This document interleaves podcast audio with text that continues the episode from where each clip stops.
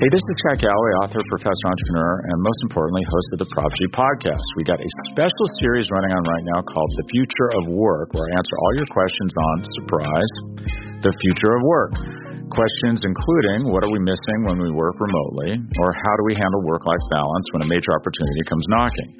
From the provocative to the technical, we're offering insights you won't want to miss. So tune in to the future of work, a Prop G Pod special sponsored by Canva. You can find it on the Prop G Pod wherever you get your podcasts.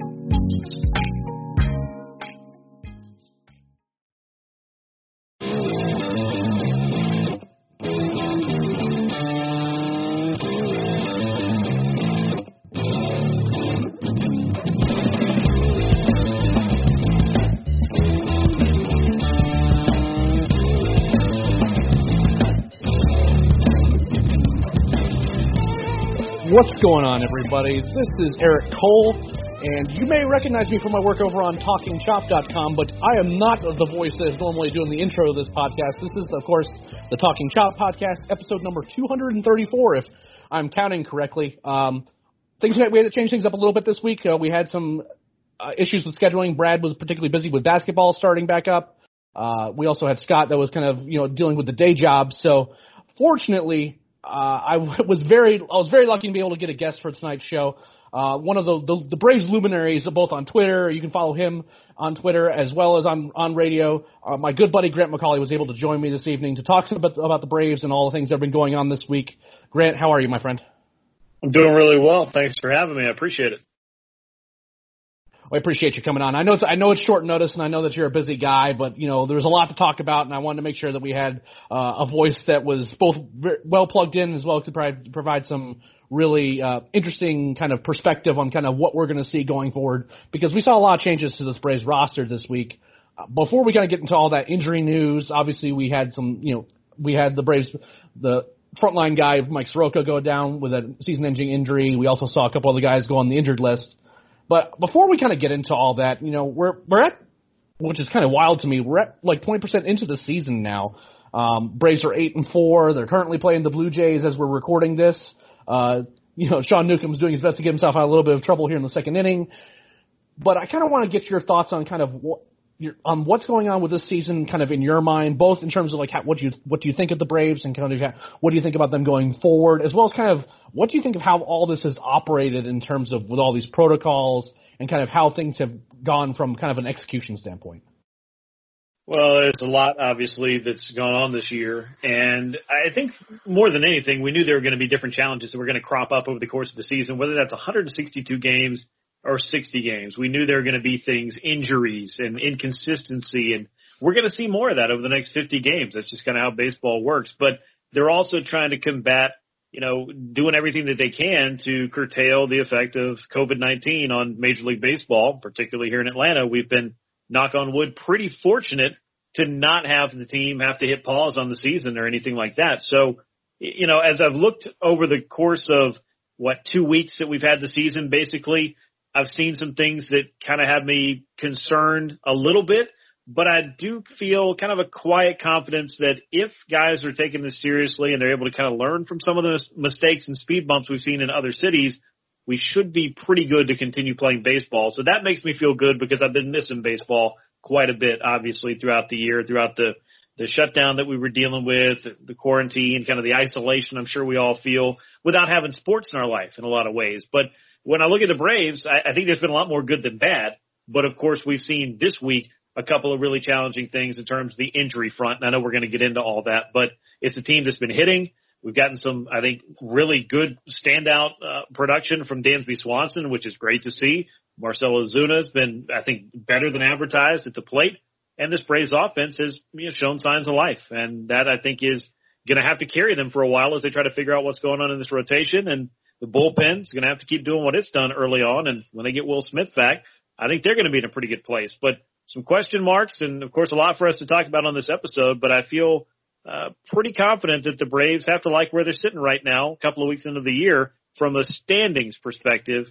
But there's a whole lot of baseball left to be played, even in a short season.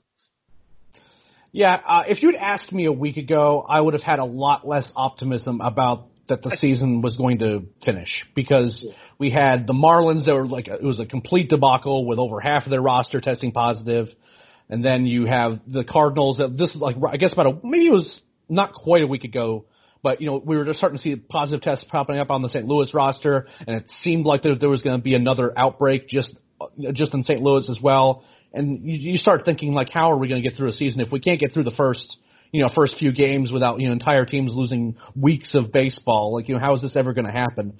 But today we did have the first day of like no new positive tests uh, reported by Major League Baseball. Uh, obviously, you know this is just one day, but it kind of feels like people understand and players are understanding how much they're having to isolate themselves in order to prevent you being infected and you know really having to treat themselves like they're in a bubble, uh, not and not and not breaking that because all it takes is one guy again just being asymptomatic, but then all of a sudden they're in the locker room together and we have a situation where we saw in St. Louis or even with like the Marlins uh, where you get a bunch of guys infected and it impacts not just those teams but it impacts those that they expose and those that they would normally play against.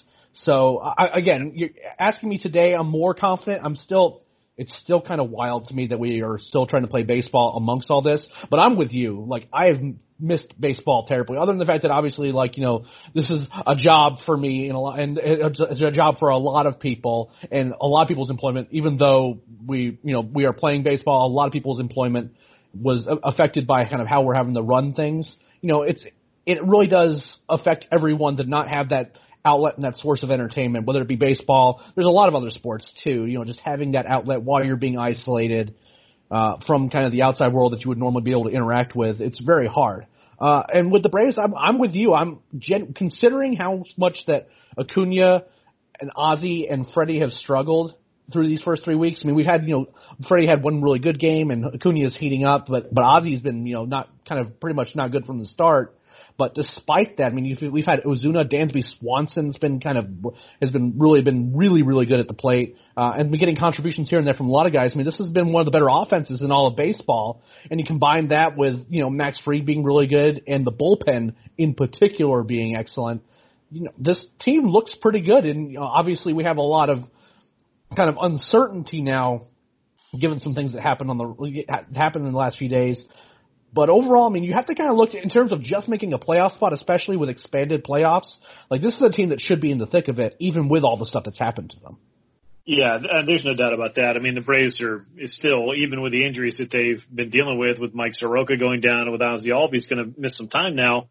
It's still a club that's one of the eight best teams in the National League. I don't think that part is in question just yet, but they've got three question marks in their rotation, at least maybe four now when you talk about losing Soroka. So that's a question they're going to have to answer ongoing. Alex Anthopoulos is going to have to answer that question uh, as well because he's going to have to figure out in just over three weeks. I mean, this is the crazy pace of the season.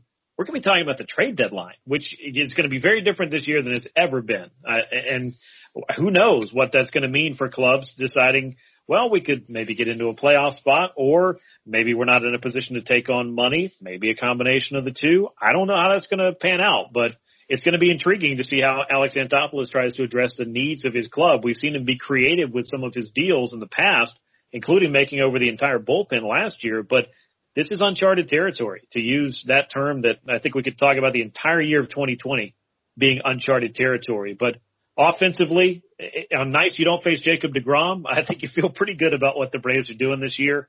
Uh, but, you know, all joking aside, they're starting to show signs of life. I think we're seeing uh, with Ronald Acuna Jr. more of what we expected. And it's a little bit strange when you think about spending that much time off between spring training shutdown and trying to come back for a, a shortened summer camp. They called it with basically three weeks to get yourself ready, but no real exhibition schedule to speak of. I don't, I wasn't that alarmed that some of the guys struggled offensively speaking when they finally started facing guys who were really trying to get them out because they play for another team. Well, absolutely, especially when you consider that like the first game of the season is Jacob Degrom throwing 92 mile an hour sliders and 100 mile an hour fastballs, and you had two weeks of camp. There's, I'm like, you know, there were people who were uh, there, and and then you know, then you have Tyler Glasnow kind of doing pretty much the same thing. You know, it's pitchers already had a bit of an advantage in the early parts of the season historically, and then when you combine that with you know a shorter camp, a, a really atypical sort of situation regarding you know how much preparation and what kinds of preparation they were able to do and having to deal with all of these protocols. Like again, it wasn't surprising to see kind of these early season struggles. Um, and the, the trade deadline, I'm I'm with you. I'm fascinated by what's going to happen uh, at the trade deadline because I, I my hunch is that we're just not going to see anywhere close to the number of deals, just because a lot of the teams that are, are that are going to be bad this year have been bad for a while, so they're kind of running out of pieces that they can realistically trade. And then all those middle of the road teams, it's hard for me to envision that they're not going to at least uh, try to hold firm and see maybe they can sneak one of those last few playoff spots. Yeah, it, it's it's it's it's hard for me to envision that happening, which is a problem for the Braves. Uh, and we're going to get to why now. Is that you know the Braves find themselves in a situation with the rotations that you know we have Folty you know sent off the roster. You know his stuff had you know completely cratered, and there was some questions about you know whether or not he was kind of you know fully prepared or full, fully capable of being you know on the mound mentally, and there was a there was a lot of baggage there, and he was sent off the roster reasonably quickly. Prop which seems to have more to do with you know his service time and whether or not they wanted to be able to have his salary guaranteed or not. But they decided that they were going to move on from him pretty quickly.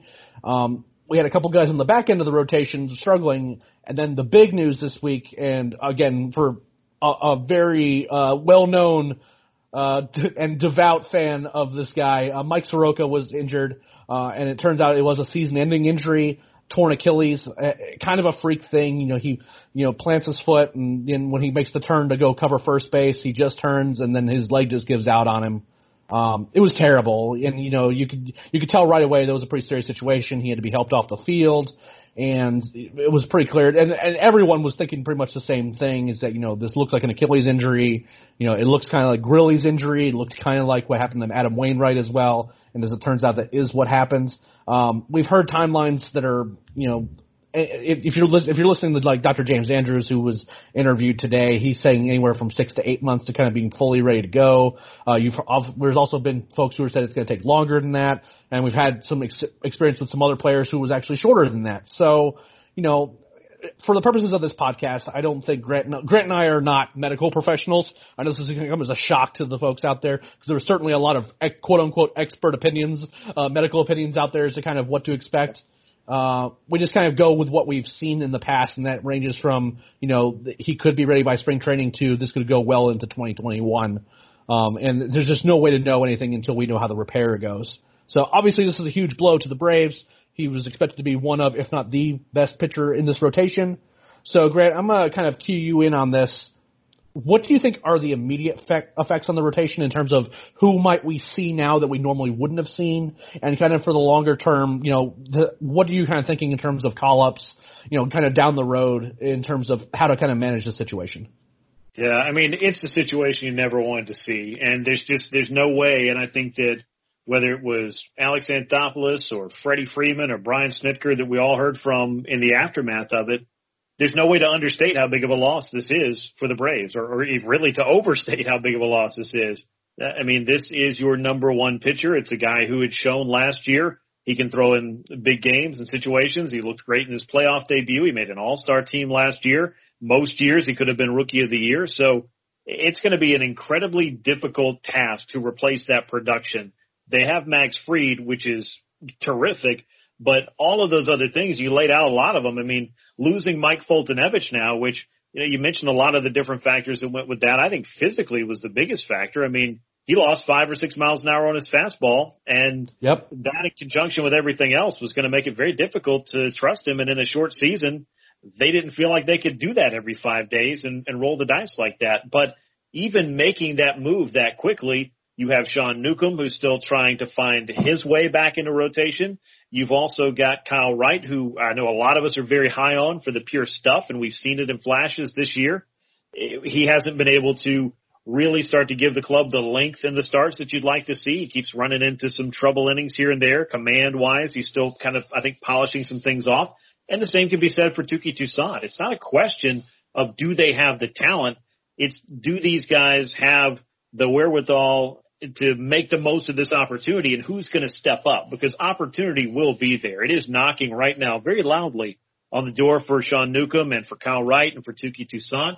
I think to answer your question about what they do short term slash long term, if you're calling a 60 game season long term, I mean, we're sure, gonna, sure. I think names like Bryce Wilson, who's got some big league experience, has a ton of talent, hasn't been able to put it all together at the big league level.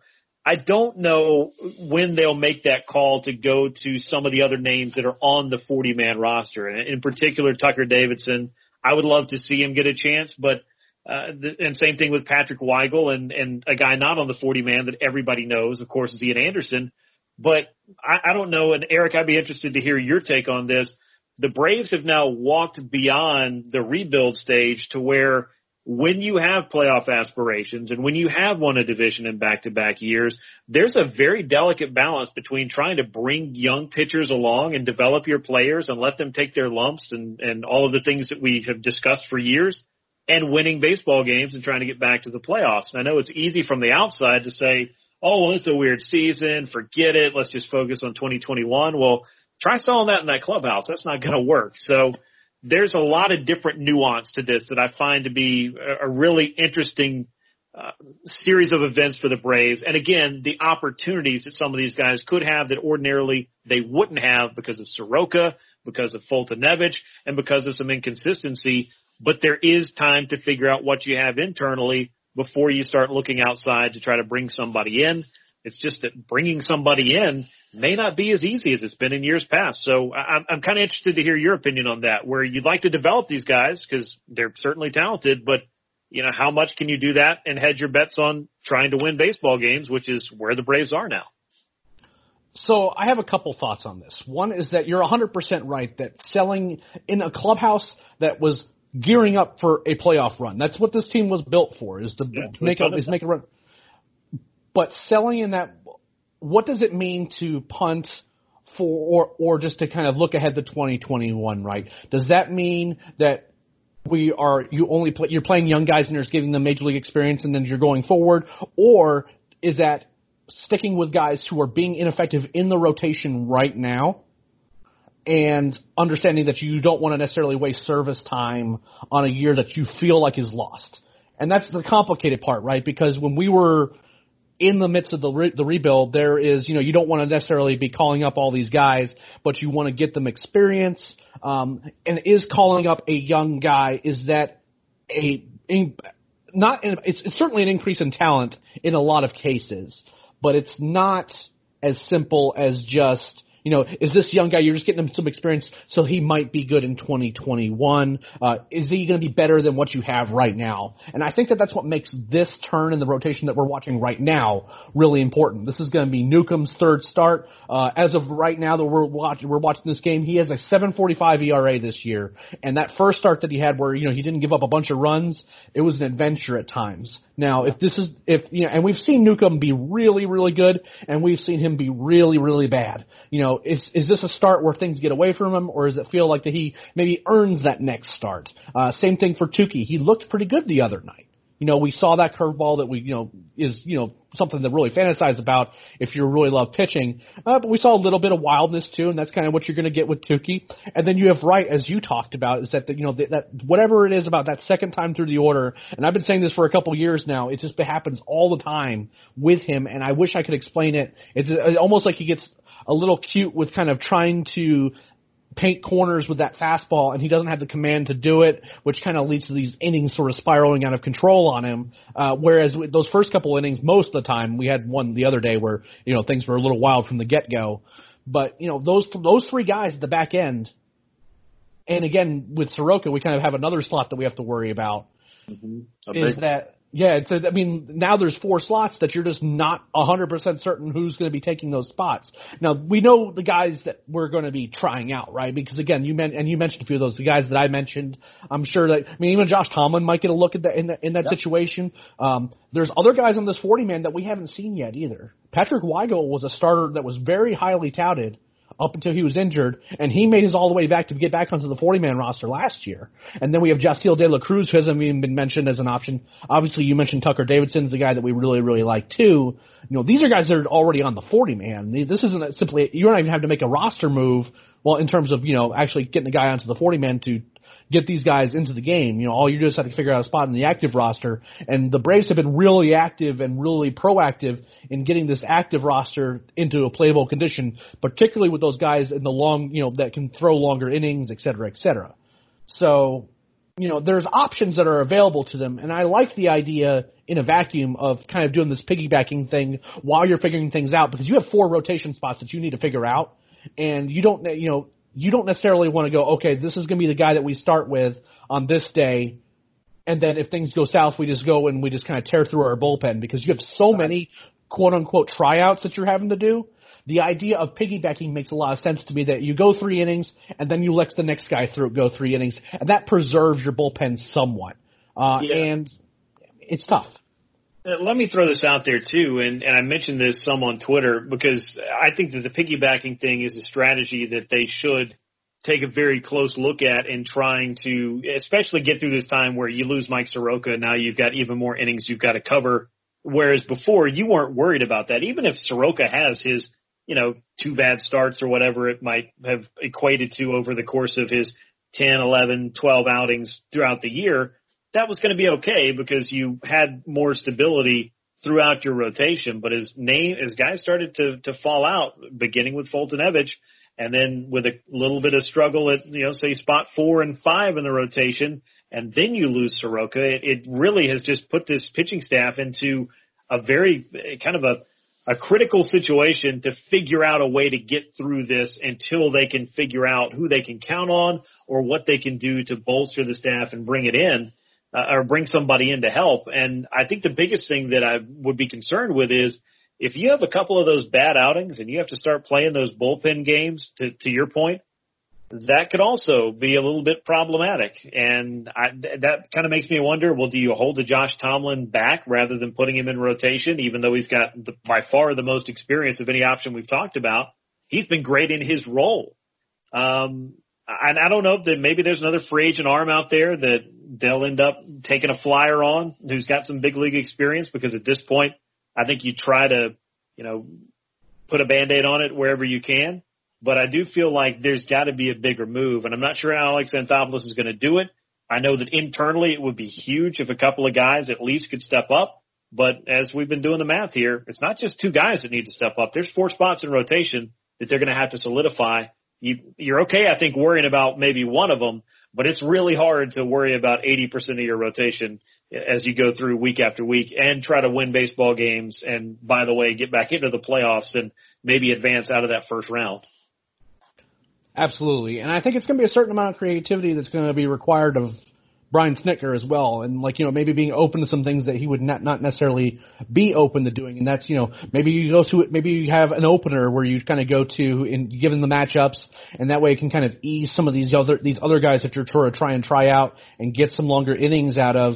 You know, if you know that this team has you know three really good lefties to start or three really good righties to start, maybe you can kind of you know get get an opener to kind of get you through that first inning and then maybe you can kind of ease these guys into kind of getting some more innings and getting some more experience.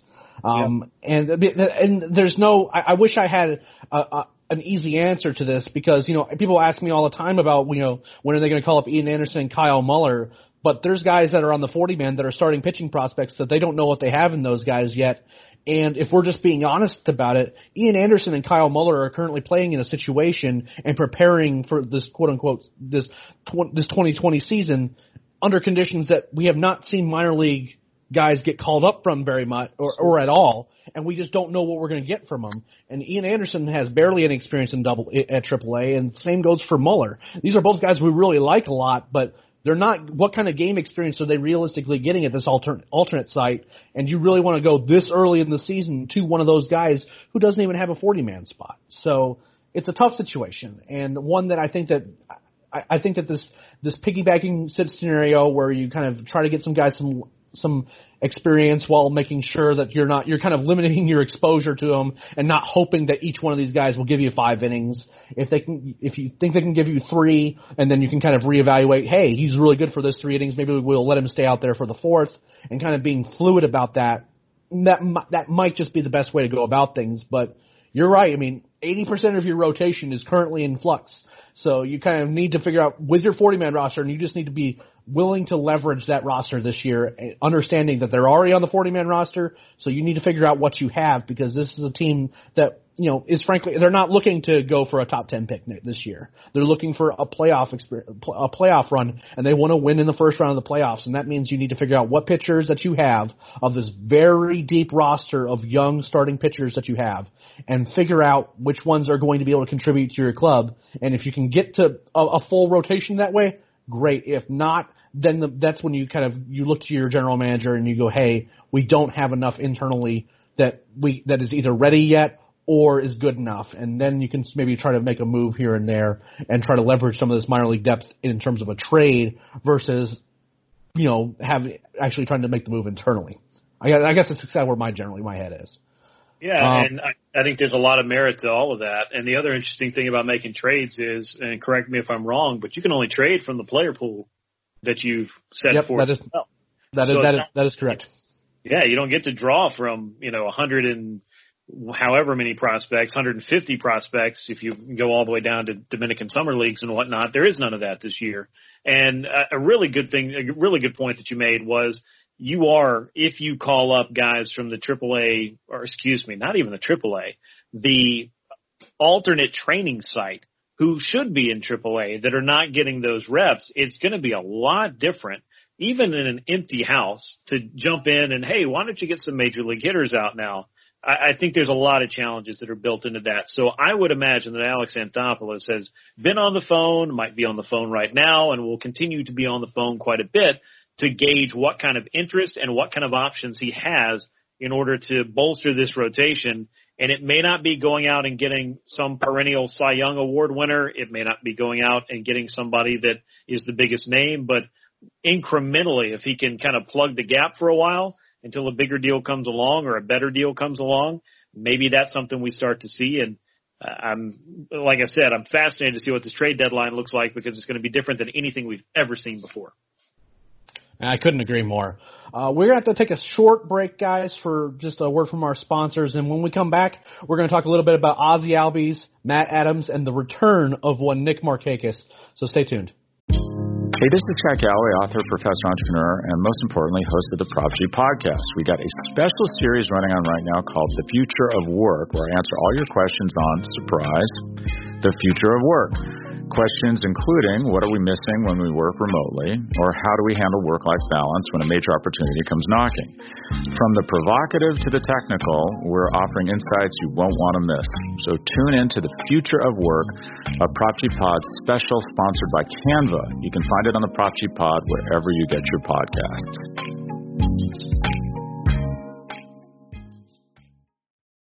You ready? Showtime. On May 3rd, summer starts with The Fall Guy. Let's do it later. Let's drink a spicy margarita. Make some bad decisions. Yes. Audiences are falling in love with the most entertaining film of the year. Fall Guy. Fall Guy. Fall Guy. That's what the poster said. See Ryan Gosling and Emily Blunt in the movie critics say exists to make you happy. Trying to make it out? Nope. Because I don't either. It's not what I'm into right now. What are you into? Talking. Yeah. the Fall Guy. Only in theaters May 3rd. Rated PG-13. All right, guys, and we're back, and we are here to talk. We we've talked a good bit about the loss of Mike Soroka. I did my absolute best to not, you know, hurt Grant's ears with my tears and you know cries out to the void. But um, you did well. You made it through. Uh, it was uh, man that when that happened, it was it was particularly tough that night. I was like, I just I I got to step away from the computer for a minute. You know, I, it's it's definitely better now, and obviously it's a fluke thing, and I'm I'm certainly very hopeful that he'll be fine. But you know, for, especially for me who's known him, and by, by the way, one of the nicest guys you'll ever meet too. Um, you know, to have that happen to him was just it was absolutely gutting. But it wasn't the only injuries that we've had. Um, one has been kind of an on and off situation for the last few days, and one just happened last night. Uh, both Ozzie Albies and Matt Adams were headed to the injured list. Uh, these are oddly enough, these are situations where I think the Braves are actually a little bit more equipped to absorb their losses, at least in the short term. Uh, obviously, when you lose guys like Ozzie Albies, who has, you know, is an all-star and you know is really good on from both sides of the plate as well as in the field, he's uh, losing him is a is a bit rough, even though he has not been particularly good to start this year. And Matt Adams is a guy that the team adds as a lefty bat and has has been a little hit and miss. Uh, but did hit a home run in the same game that he went um, that that he actually was injured in. Ozzie Albies is on the 10 day IL with a bone contusion in his wrist, and it looks like that Matt Adams is has a hamstring injury, and it seems like of the two, it's more likely that Matt Adams is going to take longer to come off the injured list. So, Grant, kind of what are your what are your first thoughts on kind of you know like how the Braves are going to have to handle losing Ozzie, uh, and you know do we think that Matt Adams, the, the loss of Matt Adams is going to be a, a particularly big one for this roster? Yeah, I mean, obviously the Albies is the headliner of those injuries, and it was not a fun week on, on the injury front. You had the freak injury to Soroka.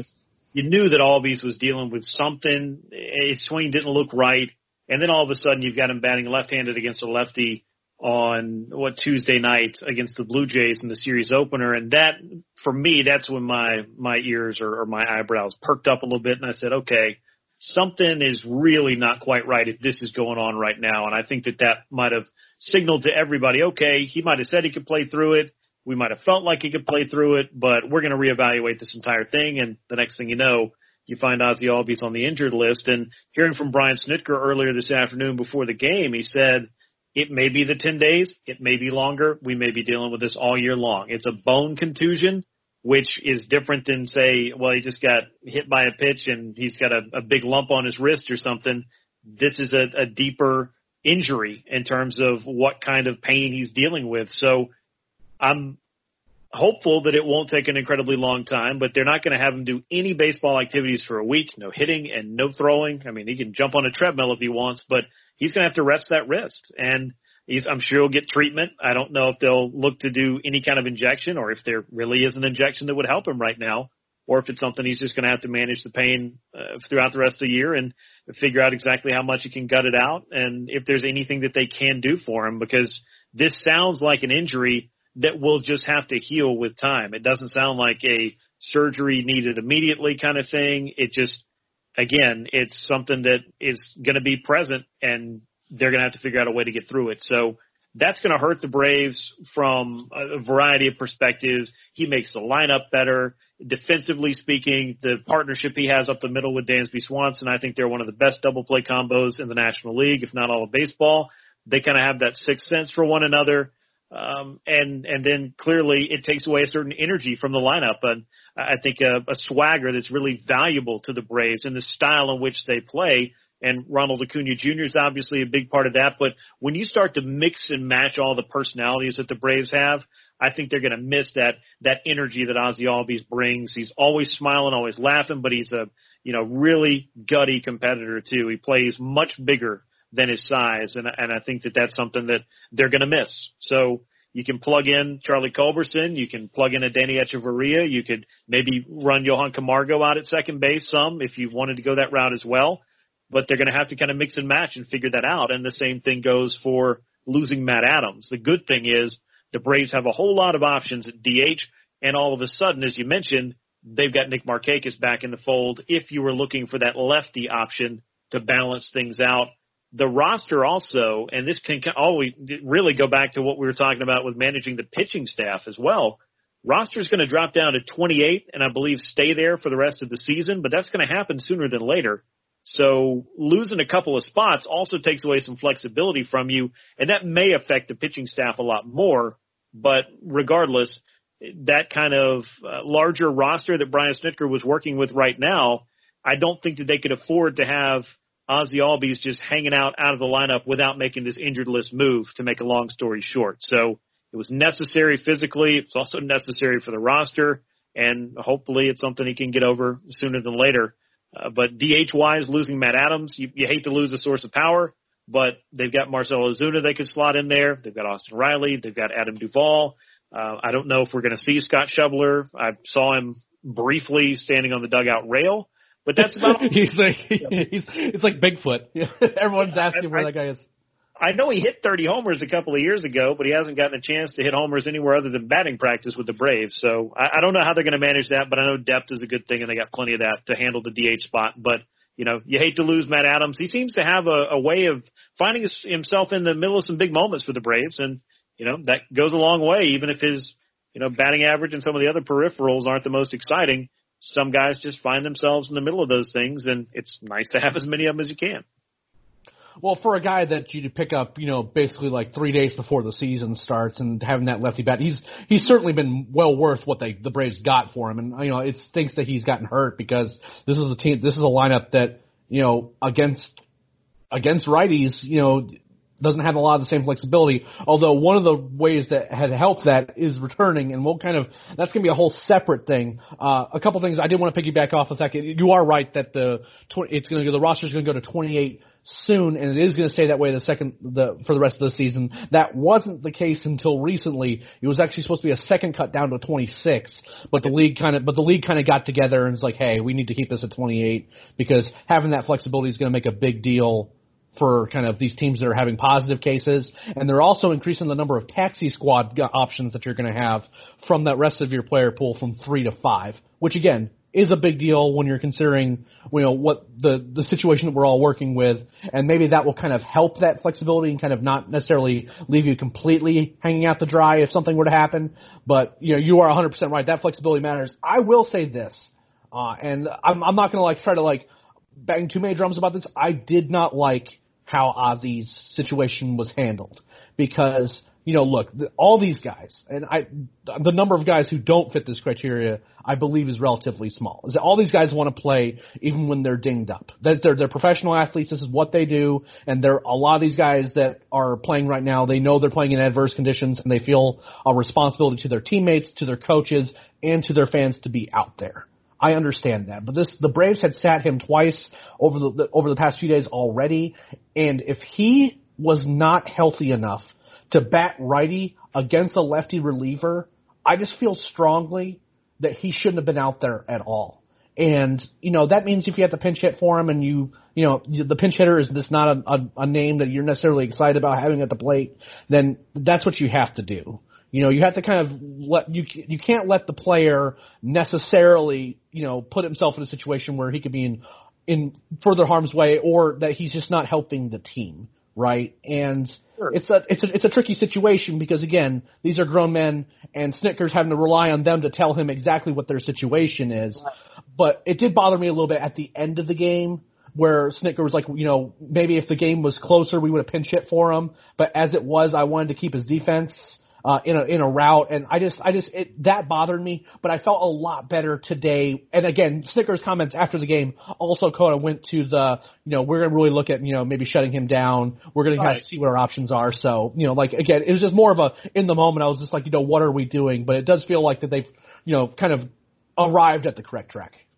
Yeah, and sometimes it, it's it takes longer to get there than you may realize, but there are other things that are going on. And, and the really the, the crux of it that you hit on was that you are relying on these players to give themselves, uh, you know, or to give a proper accounting of how ready they are to play. And they're always going to want to play.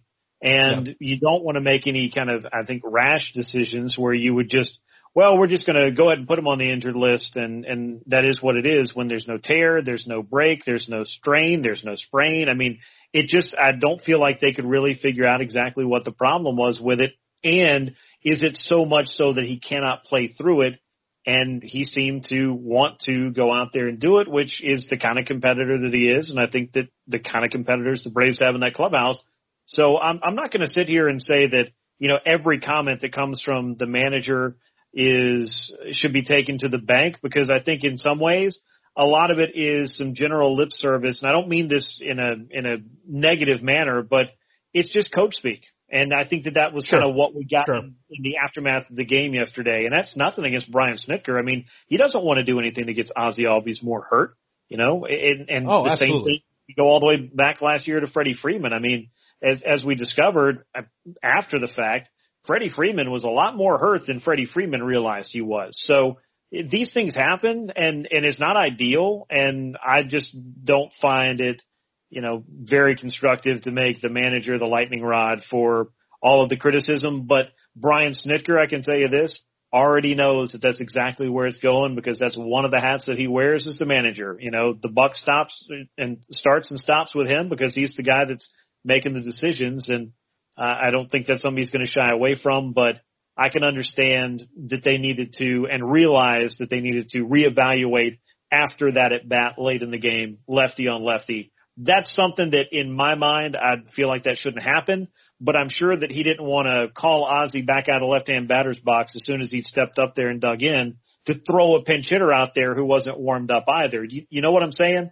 Like there's oh, a lot abso- of abs- yeah, absolutely. kind of could he have been replaced on defense right after that? Yeah, he could have, but I don't know that the injury was really hampering him defensively speaking, and that might have been more of what that was. And this is just my my conjecture from hearing from the guy and talking to him over the years.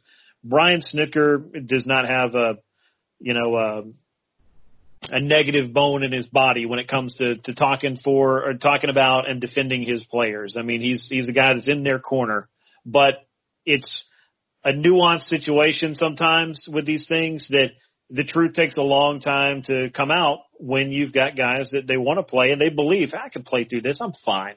I can get through this and I can get through the next one. And, and, and that's just kind of the, the nature of sports. So uh, sitting at the 30,000 foot view, I, I don't blame anybody for looking at it and saying, why are we doing that? But kind of being around in that, you know, dynamic that they have, I can understand why it ended up going the way it did. And I would actually say it could have gone on a lot longer and that probably would have been a lot worse, but they made the right decision. As you said, they got there and now they've just got to figure out a way to play without Ozzie Albies for a while. Absolutely, and there's a mechanic to this that we don't fully know too. I mean, it's entirely possible. Like Ozzie's been, maybe he's been taking batting practice from both sides. This is one of the things that you know, unfortunately, given the like the access situation, we're not seeing a lot of the things that would might be some clues as to what's going on. Like if we saw Ozzie taking batting practice from both sides of the plate in the, in the cage, you know, and everything was fine. But maybe this is kind of a situation where it feels like that this could be something that flares up and is worse on some days than others. And maybe he figured out halfway through this game is like, I can't swing right-handed this time. And again, you're right, is that, you know, once Ozzie steps into the batter's box, what's Snitker going to do? You know, just come yank him. Uh, you know, maybe that's the correct choice, but maybe Snitker was, you know, wanted to kind of see how it went and then kind of talk to Ozzie a bit about it. You know, and again, this isn't something that like we saw once we saw that at bat, I mean, I think we all were like, what is going on? But this isn't a situation where it carried off into this game, you know, the game that's going on right now or the following game. It's like once they saw that happen, there was pretty clearly an evaluation process. They're like, okay, wait a minute. Like, you know, there's, this isn't something we can necessarily do and we need to figure out exactly how severe this is and maybe really take a, a stronger look at maybe sitting him down. And that, they, they did arrive at that correct choice. And I think it's important to kind of give credence to that. And the coach speech, the coach speak thing, that's hundred percent right. I mean, like you know, that sometimes you know the the manager at, at the end of a game when we don't have all the information, you know, or even if he doesn't have all the information or they haven't made a decision yet, you know, you're going to get answers that don't necessarily reflect what the decision making process is going to be overnight. You know, they get more information, they all kind of talk about it, and they kind of figure out what the next course of action is. And I think that's a perfectly reasonable play, take to make. Now, we just talked about a couple guys who did get injured and are going to be off the roster for a little while. But we have some arrivals, and there's some uh, familiar faces. Alex Jackson was called back up as kind of that. This that seems more like you know have an extra guy that knows how to swing a bat and is already on the 40 man roster. That sort of move, uh, especially being able to catch certainly helps. Uh, and then we have old friend Nick Markakis returning to the active roster. Uh, he's not in the lineup tonight. Uh, it's entirely possible that we could maybe see him uh, tomorrow, or possibly I'm not sure if he was he activated for today's game. Uh, you could possibly pinch hit later. Yep. He's Yeah. active. Yeah. So again, we could see him tonight. We don't really know. Right now, we're in the top of the fourth. So feel free to send your angry tweets at me if you know he ends up pinch hitting pinch hitting later. Um, I wanted to talk to you a bit about this because, and again, Snitker talked a bit about you know Markakis is one of those guys that you know he could you know he doesn't need much preparation and that you know he's just kind of like born to hit without you know doesn't need doesn't need a big spring training or anything like that to kind of get ready. So we can expect to see Markakis, you know, whatever, however they were planning on using him, we could expect to see that pretty quickly. What sort of usage are you expecting to see out of Nick Markakis? Are we just going back to what he was being used at last year, which is basically batting fifth every day and being slotted into the, you know, the outfield, maybe having moving Ozuna strictly to the DH spot, or are we kind of seeing more nu- a more nuanced or a lesser role for him? I think if anything, he'll kind of slot into the playing time maybe that Matt Adams was getting at most. But I don't expect him to just be the everyday fifth place hitter. Doesn't mean he's not going to have have some days in the lineup where, much like Matt Adams, he was hitting fifth in the lineup. And you know, all of us could sit down and I'm sure draw up a lineup every single day that you know we would rather see, or that we would prefer, or that we wish somebody would try. We all do that, and that's fine. But at the end of the day, Brian Snitker is the one with the pencil, and he's the one that writes these things in. And uh, for better or worse, the Braves have been a, a pretty good baseball team this year, and the offense has been, I think, just fine. Again, on days Jacob deGrom doesn't pitch, but that's a league wide thing. So, well, yeah, that's that's everyone's problem. I can see Markakis getting some starts in left field, maybe an occasional start in right field, if you if you will. Maybe you put him in you know, later in a game if you move Acuna to center and you've you've pinch hit for Ender. It, it's just it's depth and it's a left-handed hitter that they know very well. And beyond that, it's something that you know Nick Markakis has been a part of this team for you know what five six years now. You know coming into this season, so he's a known quantity. He's a teammate that has an incredible amount of respect in that clubhouse, and you can say whatever you want about those dynamics, but you know, what we see and what we experience outside of that, very different than what goes on inside of that. It's like working for or being in an organization for a long time. You just, you have a different relationship there and a different culture. And the Braves culture, very much, Nick Markakis has been in the middle of that. And it's just been a quiet workman like attitude that he's had that I think people like that consistency. And so getting him back, not having a whole bunch of time or not spending two weeks getting ready, I'm not surprised at all by that. Keep in mind, this is a guy that had his wrist broken last year, had like one round of BP, and was ready to come off the injured list. And what do you have? Four hits in his return. So I don't know. I, I'm not shocked uh, by that whatsoever. I don't think he's going to get the kind of playing time he did. But if there is another injury or two, I think again, you look at who are some guys that we have some faith in to get us through this. And I think Nick Markakis will be one of those guys for them. So uh, getting him back is not a an earth shaking, um, you know, acquisition, but I think it's something that does make the club better in a variety of different ways. And I think it also injects the overall dynamic of the club, especially when you've lost your ace starting pitcher and you lose one of your most talented position players it's going to be pretty nice, I think, to have a morale boost like Nick Markakis walk back in and people can think, okay, all right, yeah, we're still we're still good around here. Things are are still in a good normal place and things are going to be fine. It's just a steady presence. And again, people can laugh at that or or question that and it's that's perfectly fine, but I can tell you it carries some value whether or not he's in the lineup every single day. It means something to the 26, 28, 30 guys, whatever it will be at whatever time when he's around. It just does. And, um, that's what he's brought to the club for the last few years. And he's been a pretty steady contributor, not spectacular, but a pretty steady contributor. Well, and that value in the clubhouse is certainly real, right? And I, I also, I, I don't want to discount too that for a team that has some struggles, at least on paper, against right-handed pitching, Nick Markakis is good at hitting right-handed pitchers, and that you know that that that that is a positive development for this baseball club purely from a performance standpoint. And you know, having him in the lineup in that situation where now you have Freddie Freeman uh, in the lineup most days, and then you obviously you know Ronald Acuna seems to be good at just about against just about everybody, uh, and you can you kind of have you know Mark you have Camargo that's a switch hitter who's probably going to get more playing time you know as we kind of navigate the the woods of not having Ozzie Albies in the lineup, you know being able to have that guy in the lineup has a lot of value too, and I don't want to necessarily discount the fact that you know Nick Markakis is a good baseball player. You know he's he is he is a good hitter. Uh, I do not think that for some people, and again, not not including present company, obviously, but there's certainly kind of a mythos behind Nick Markakis that you know is more of a, a an internet meme than actually that represents truth. But he's a, he he he makes this team better. There is no question in my mind about that. And when he opted out, the team was worse. That is just fact. And you know, having him back on the team, we'll see what he looks like. Uh, I tend to you know think that he'll probably be just fine. But you know, for a guy that's getting older and not doesn't have necessarily the same routine that he would normally get to getting ready for a season, I do worry about that a little bit.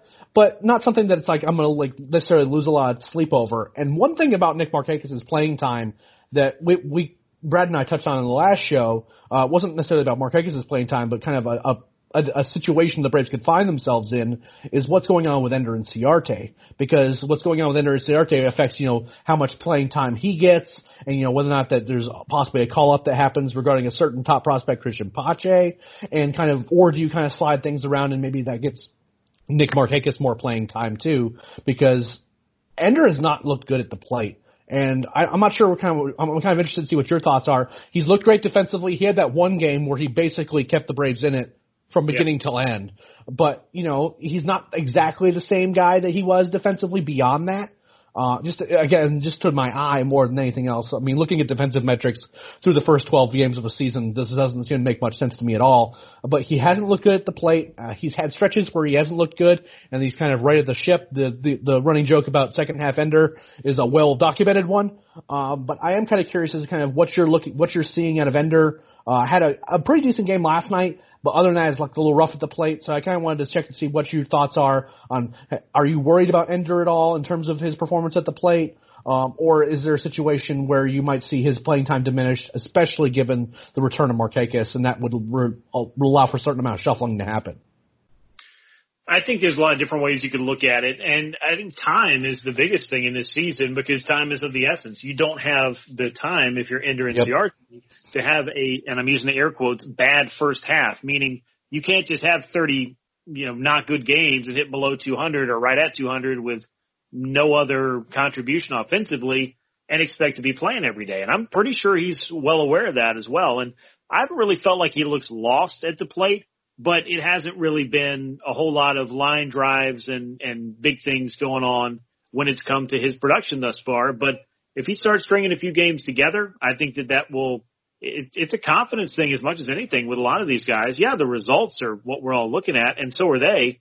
But if you start to see him string a few of those games together where he's on base a couple of times, hitting a walk or whatever it is, a couple of hits, then I think you'll start to see that as Ender has been a little bit streaky, if you will, but in a good way. And he just needs to get on one of those hot streaks, which he's had quite a few of in a Braves uniform as well. And that is going to be the number one way that he holds on to his playing time. But bringing Nick Markakis back, you know, the Braves' other center fielder, as we found out last year when Ender was out for a long period of time, is Ronald Acuna Jr. I think Ronald is twice the right fielder that he is a center fielder. And and maybe if he spent all of his time out in center and you know that was where he's getting all of his reps, he would start to improve and improve and improve over time. I just feel like he looks more comfortable in right field, and that's not a knock. I think he can win a Gold Glove over there. I think he's great. I think he plays a, a perfectly serviceable center field, but there are just some plays that I look at and I think, man, that's you know, wonder if Ender would have got that, or how would Ender have played that, and that I think is uh, one of those reactive things that comes from watching Andruw Jones for a long time. You know how long it took me to break the habit of wonder how Andruw catches that. For right, right. Came after him, so it's it's kind of a thing that we do sometimes, and that it's totally not fair to the next guy when somebody great is not out there at that time. But um, I don't know that Nick Markakis necessarily affects Ender Inciarte immediately. But to your point, if he does not hit, then time is of the essence. You've got to do what you can to keep your offense rolling. And I think that defensively speaking, that might be where Ender's role becomes a late in game guy that comes in and strengthens you in center field. You see Ronald move over to right field and, you know, maybe it's Adam Duvall in left field. Maybe it's Nick in left field. I don't know. Uh, you know, you could start Nick out in the game, have him play the first six innings, have Duvall come in and play the final three innings. You've got options out there to have a good defensive outfield or a a solid defensive outfield, but I think it's best when you've got Ender in center and you've got Ronald in right and Duvall in left. I think is the best defender that they have out there, but you know they've got the ability to make all the plays. It's just how are they going to mix these guys in and out of the DH spot, deal with the matchups that happen for the starting pitcher and also later in the game as well. And the good thing is we're talking about a lot of different names and a lot of different ways they can tackle it. Absolutely. And again, it's it's the on the position player side, it seems like that there's a lot of really interesting choices that the Braves can make, and it feels like that they can absorb some losses and be creative in terms of what guys they're playing and when. And it doesn't feel like they're having to put something patchwork together, but instead it's it's an optimization and not necessarily something that makes you feel like that they're just desperately trying to make it through. Uh, whereas on the pitching side, we're probably going to see some patchwork things happening until things sort of get settled in. Uh, Grant, I really appreciate you coming on onto the show. Uh, again, I, I feel terrible that I kind of asked you last minute, but you know, again, it was one of the situations where you know we were trying to get a show, and you know, if I get the opportunity to talk to you about baseball, I'm going to do it. So I'm glad that you took the time. Uh, go ahead and plug whatever you're going to be working on right now, and if you have any other kind of last thoughts about kind of the upcoming schedule or anything like that. Well, I appreciate you having me. Anytime I can be a pinch hitter, defensive replacement, or a, a platoon against a tough lefty, I'm happy to do it. So thanks for uh, letting me jump on and talk about the Braves with you. I always enjoy doing that. And obviously, I'm following everything you guys are doing over there on a regular basis as well. Um, really, right now, I've got From the Diamond going on. That, of course, is my podcast. I had a couple of episodes this week uh, each week, I'm talking with Gabe Burns, the Atlanta Journal Constitution, getting your latest Braves stories, and my buddy Bill Rowland. We talk about all the other kind of MLB action and storylines going on. Uh, occasionally, we talk about the pandemic. I don't know if you guys have heard about it, but it's affected pretty much everything. So, usually a conversation about that. Uh, also, this week was the 30th anniversary of Dale Murphy being traded to the Phillies, and I interviewed Murph back in April when I went through my worst Braves trade bracket, and he did not win that, but he was. Uh, a very solid, I believe, an elite eight competitor in that bracket. And Murph gave me the full story about how he ended up being traded from the Braves to the Phillies, everything that was going on with him uh, for his career, with his health, all kinds of different stuff that I think a lot of Braves fans might find pretty interesting. So from thediamond.com, you can hear it there. You can also find From the Diamond on Google Podcasts, Apple Podcasts, Spotify, SoundCloud, and Stitcher. And that's pretty much what's going on with me these days. And uh, just kind of watching this Braves team, seeing how they're able to put things together and and navigate through what is a very unique 2020 season. And I think we've all got our eyes on October. That's what everybody's kind of been waiting on since last year didn't end so well. You want to get back there and make some noise in the postseason. I'm hoping this Braves team can do that. Uh, and especially thinking that finishing out the season is kind of what my first hope is. Uh, and I think that we're all, you know, cro- crossing our fingers and toes that the, yeah. they're able to make it. Uh, everyone, please make sure that you subscribe to Grant's podcast from the from the Diamond. Make sure you follow him on Twitter. He's a great Twitter follow. Uh, again, really appreciate you coming on. And f- folks, if you're wanting to continue to listen to the podcast and you're not subscribed to the podcast feed, make sure you do that. Uh, we're on the same feeds. I'm pretty sure we're on all the same feeds that Grant is: Stitcher, Google, uh, I, iTunes, whatever your preferred pro- podcast purveyor. We are very likely on there. And if we are not, make sure you let us know and we'll do our best to get the podcast listed there. Subscribe. You get the Road to Atlanta podcast, which is on basically hiatus right now because we just don't have much minor league baseball to talk about right now. But that's a, our podcast where we talk mainly about minor league baseball, uh, where I am the main host of that. And then you'd also get this podcast, which is the mostly uh, headlined by one Brad Rowland, who couldn't be here this evening. Uh, you can follow Brad on Twitter at BT Rowland. Um, and you also, and I'm a pretty frequent co-host slash guest uh, along with Scott Coleman. Uh, obviously, we have fine folks like Grant. Uh, young Gabe uh, Burns has also been on the podcast. And, you know, a lot of other. We try to have guests where, where we can. It can get a little bit uh, interesting in terms of playing traffic of who gets to talk first because we all just like talking about baseball. But we thoroughly enjoy it. We appreciate all the support the podcast is given. If you have a chance, make sure you give the podcast a five star review. And until next time.